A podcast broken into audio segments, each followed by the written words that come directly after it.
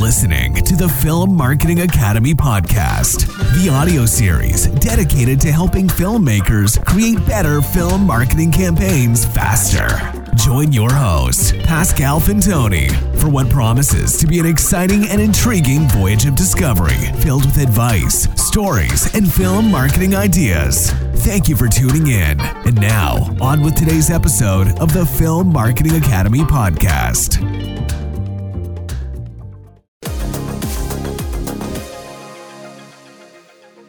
Well, Pascal, back in 1979, we saw Mad Max, quite an exciting road movie, followed a couple of years later by Mad Max 2, The Road Warrior. Mel Gibson, of course, starring in those probably relatively low budget films, but actually took the world by storm, if I remember rightly.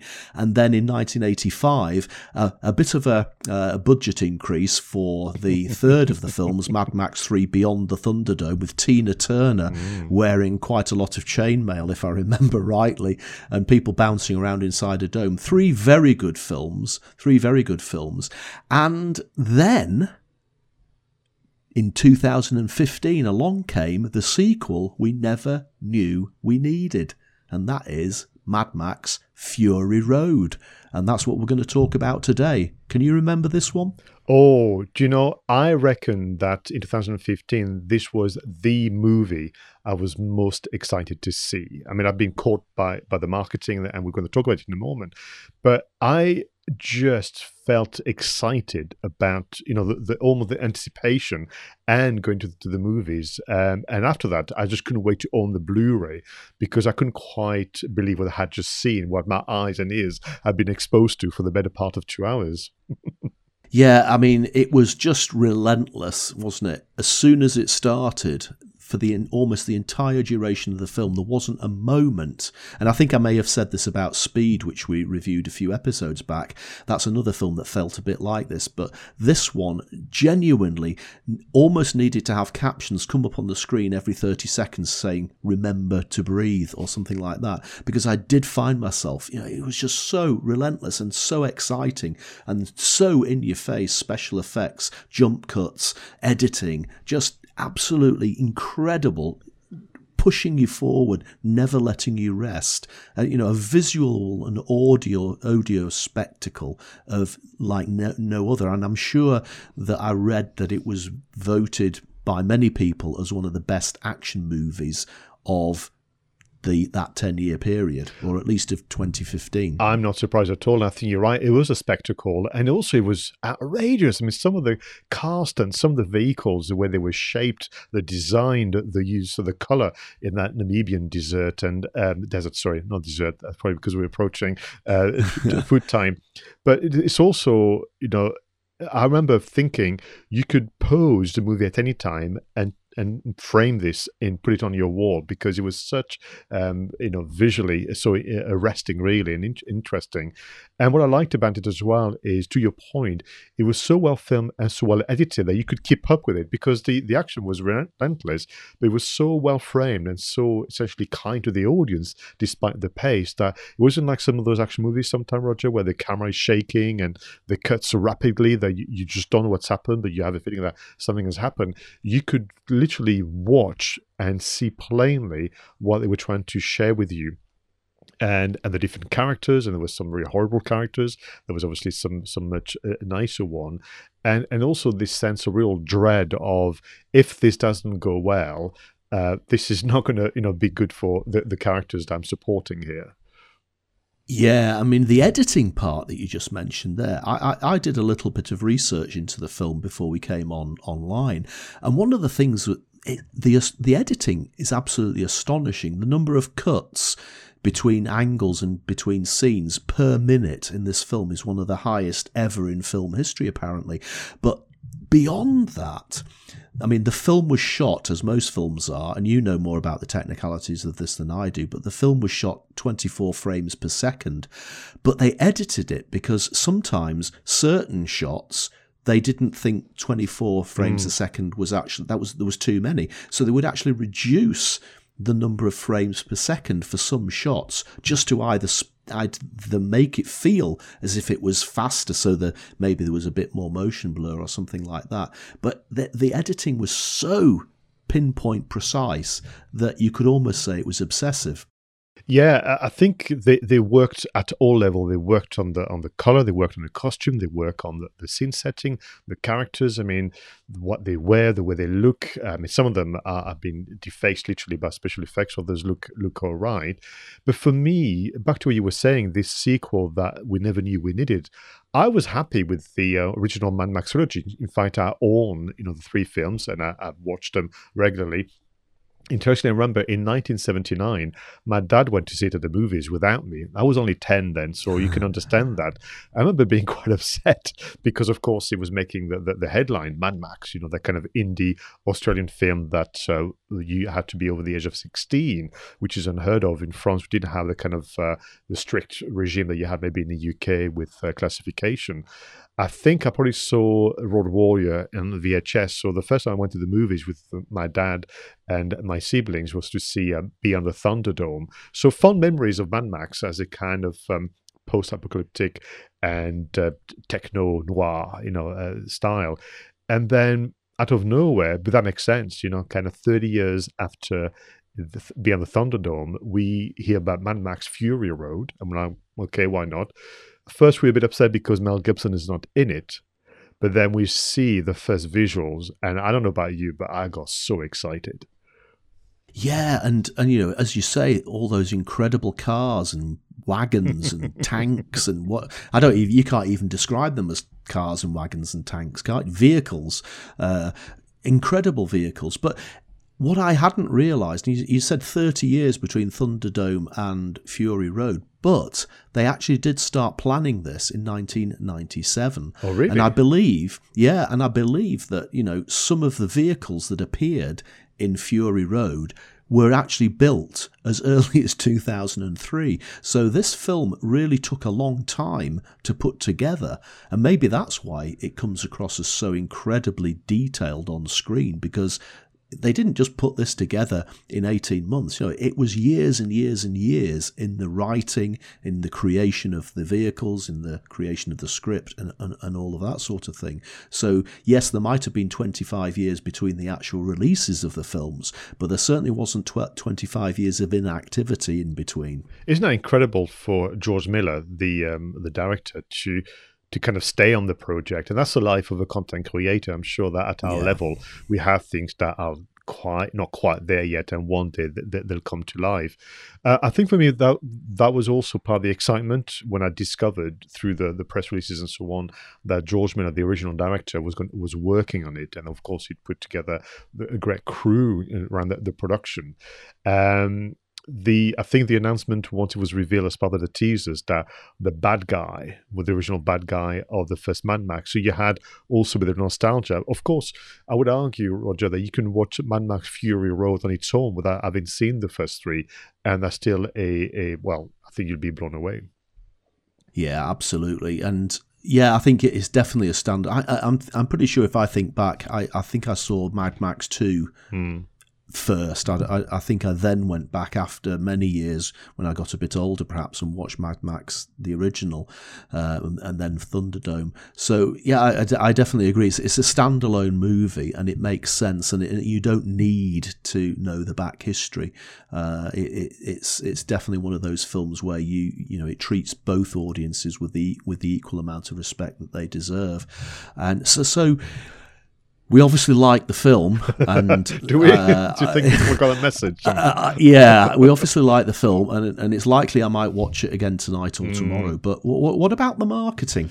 Okay, well, you know, we've done the research. What we're going to do for our viewers and listeners is go through the chronology, so we don't miss anything. Uh, but also, if we do have missed something, do get in touch, and we make sure that we add that into future episodes. So, uh, as I mentioned a moment ago, um, I think when the teasers went out, which was essentially just still photography, and they made the covers of movie magazines like Empire and Entertainment Weekly, I think in general people were not impressed because, again, nobody's asked for the sequel. And of course, we realized that it was Mel Gibson um, in the, uh, the main role, it was Tom Hardy.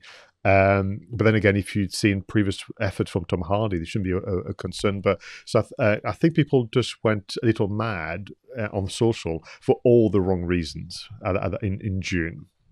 Yeah, 2014. Yeah. And, and I, I can I can understand that, but then there was the first trailer which they put out at uh, San Diego Comic Con, and people met, went mad again because then they saw how, oh my god, this is actually going to be pretty good. I mean, that was the summer 2014, which is um, interesting what they're going to do this year with the Comic Con because it was cancelled last year. They tried to do it online, it didn't really work, so perhaps they've learned a lesson. But for for fans, of course, it was San Diego. Then within days, it was on YouTube, and I watched it so many times thinking, what am I seeing here? Because even then you had already some of the, the, the action scene with the car chase sequence. You had also, do you remember that scene where people are on those poles that are kind yes. of swinging back and forth, up and down to try and capture some of the um, some of the ladies that uh, Max uh, and um, Charlize Theron is actually trying to protect. And I was thinking, what have I just seen here? And if this is just a trailer, I want to see this. Of course, we had to wait nearly a year for that, but yeah, that was that was good fun and there was a lot of social media activity uh, inviting fans to unlock exclusive content.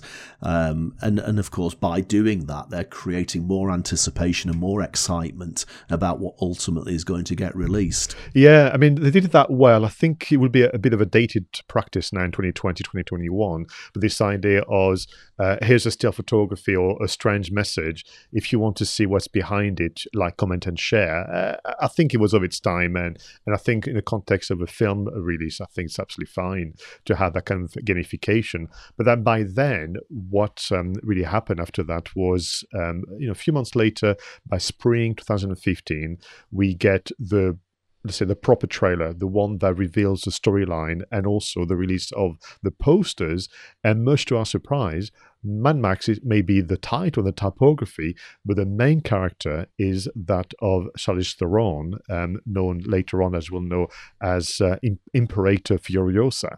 And I thought it was such a clever move to put actually a lead character that was a, a woman. Yeah, and, and there's quite a few women in the film, isn't she? Mm. I mean, uh, she effectively rescues a whole group of of wives of the baddie, I guess, and, and, and, and spirits them all off into the desert, and that's what creates this gigantic vehicle chase that goes on for the, the majority of the film. Uh, but I, I, again, I think it, it, it's inclusive of of all age groups and, and all, and all, and all um, just everybody can can enjoy this film. Indeed, and so you know when you get the, the Blu-ray, when you get look at the poster and so on, she, she is first, and and Max is is behind her because indeed yeah. the way the movie is summarized, it's about her and her attempt to essentially escape from you know the the ruler um, that um, she gets help from the drifter named Max. Yeah, yeah.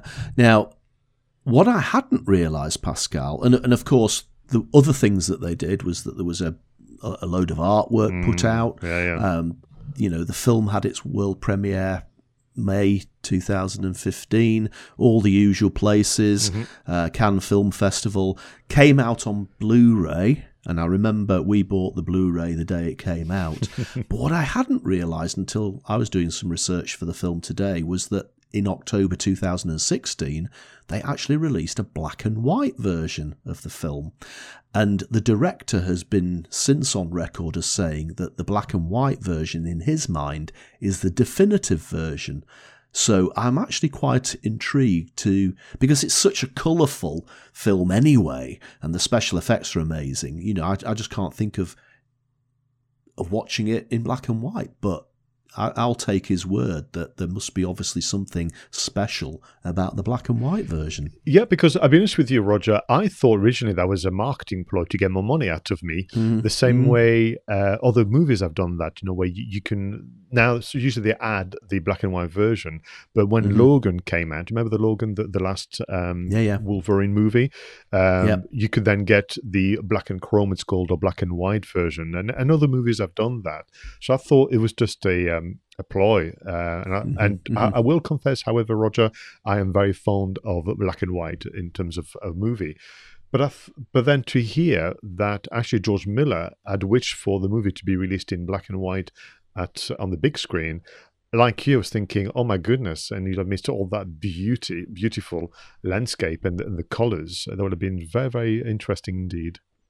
Yeah, and th- there was some mar- viral marketing stuff going on as well, wasn't there? Um, you know, um, I believe that in Toronto they had a dusty car wash where people were actually allowed to have their own vehicles given the Mad Max treatment. Now, I think that just involved having them covered in dirt Yeah. and, and a few stencils. They didn't start trashing them and blowing them up and, and carving them up into pieces. But uh, you can imagine that that must have created quite a lot of social media uh, photo opportunities. So, so again, it's it's Yeah. getting people involved. I just love these that these are thing. these are good times to market a film because you can be inventive like this because of the distribution of the content. Um, I, I must confess, I don't know if, where I've gone for this one because if there is one chore in life that I hate is washing cars. So the idea of having my car covered in dust with just the bits that says Mad Max coming soon on on, the- on the passenger doors and so on, then having to wash my car afterwards. Um, but then again, uh, perhaps over there it's fine. The one that they did, which to be expected, is whenever there was a, prem- a special premiere, they did try and bring um, props, you could call them, from the movie. So uh, one of uh, Max's uh, Mad Max's car was uh, in display in Sydney outside, obviously the main uh, theatre there, and they had some of the war boys, you know, some of the uh, the baddies stood, and people can take pictures with them and then put them on, on social media. So I think there was a lot of um, very simple concept, but that went viral. I think for me, the one that I'm, I'm I tend to pick up more and more now, Roger, is also YouTube and its power and its influence really in promoting a film. Because what George Miller did very cleverly, or maybe he was just um, he didn't get engaged in that conversation. People kept, kept asking him, "Is it a sequel, or, or, or is it a reboot?" And he never really Yes. answered. I think he said uh, something one day, well, a bit of both. I, I'm not sure. So, of course, fans of the film, young and old, spent days and days and hours and hours on YouTube arguing whether or not it was a sequel and a reboot, in a process actually probably promoting, of course, the original work from George Miller as well.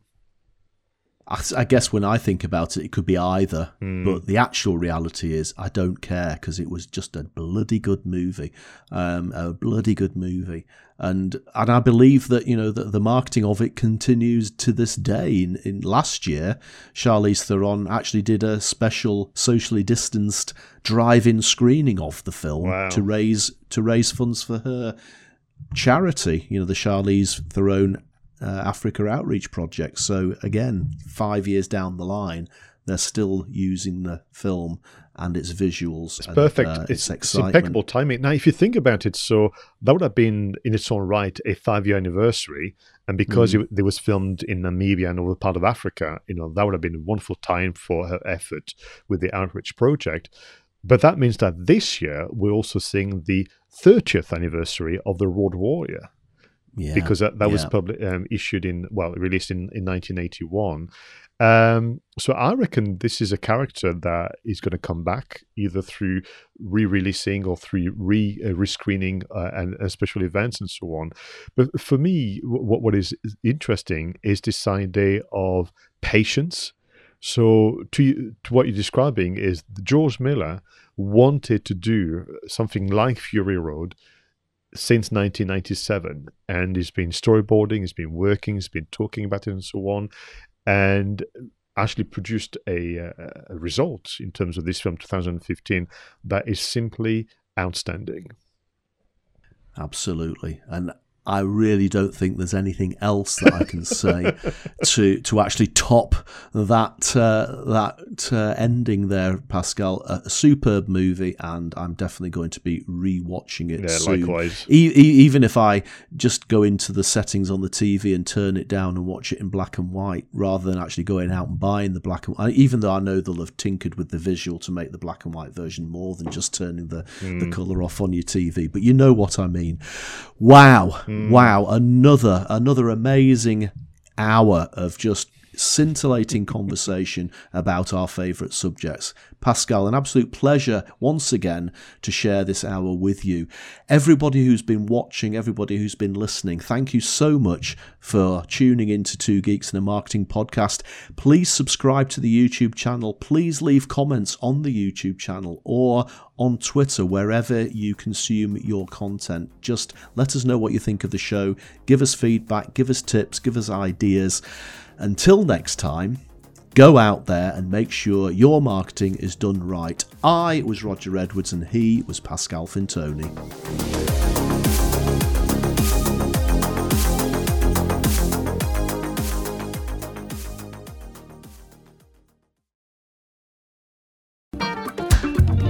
Thank you for listening to the Film Marketing Academy podcast, the audio series dedicated to helping filmmakers create better film marketing campaigns faster. For more information about our film marketing consultancy and training services, go to filmmarketingacademy.com and book your free discovery video call. And if you haven't already, don't forget to subscribe and follow your host on social media for more updates.